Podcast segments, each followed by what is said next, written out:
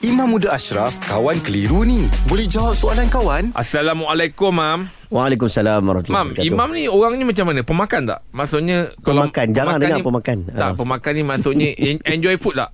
Eh kita enjoy. Uh, Imam kalau saya bagi bagi pilihan lah ha. nak makan uh, daging ke macam contoh wagyu ke apa ke ataupun tom yam. Ha. Ah, saya pilih yang mana mahal lah. Hmm, mana mahal? Wagyu lah. Ha, mana mahal? Oh, okey okey okey. Ah, sebab saya cerita dengan Rahim nak wagyu ke nak tom yam, Rahim nak tom yam sebab Rahim memang nak nak ke belah-belah sana lepas Thailand? ni. Ah. Oh dia dia belah sana, Ah, belah dia nak sana. pergi ke sana. Oh, jauh jauh jauh jauh jauh tom jauh yum jauh tu. jauh jauh jauh jauh. Okey mam, ada satu soalan ni. Adakah anak luar nikah boleh bersentuhan seperti biasa dengan anak yang dilahirkan mak ayah? Dilahirkan Ah, mak ayah. Mak ayah pelaku tu. Dia dia- okey dia, dia adik beradik dah. Dia anggap macam adik beradik. Ah, Okey. ah. Dia uh, mak ayah ni melakukan hubungan yang tak betul contohnya eh melakukan hubungan tak betul lahirkan anak. Mm-mm. Jadi bila dia lahirkan anak, anak tersebut uh, dia Dia dengan ada- dia ada adik, katalah. Adik adik, uh, ada adik Ah, dia. ah, Adik tu tengok belah mana. Oh. Okey, kalau adik tu sebelah mak sebab tu anak luar nikah ni dia tidak ada kaitan dengan bapa. Hmm. Al-waladu li firash. Dia semua kaitan mahram dia semua belah mak dia. Jadi dengan bapa dia tu dalam mazhab Syafi'i bapa dia tu dia anggap sebagai orang luar lah, bukanlah sebagai macam bapa. Ha, anak luar nikah.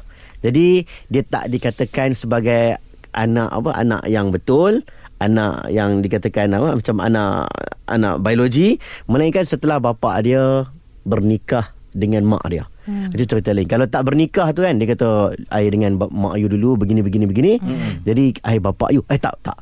Anak ni semua susur galur dia semua melalui mak. Mak mak mak mak ke atas. Hmm. Ha, jadi dia dengan kalau bapa dia tu kahwin dengan mak dia tu okeylah. Alhamdulillah Kalau lah, tak kahwin tu dia tak boleh uh, kata apa?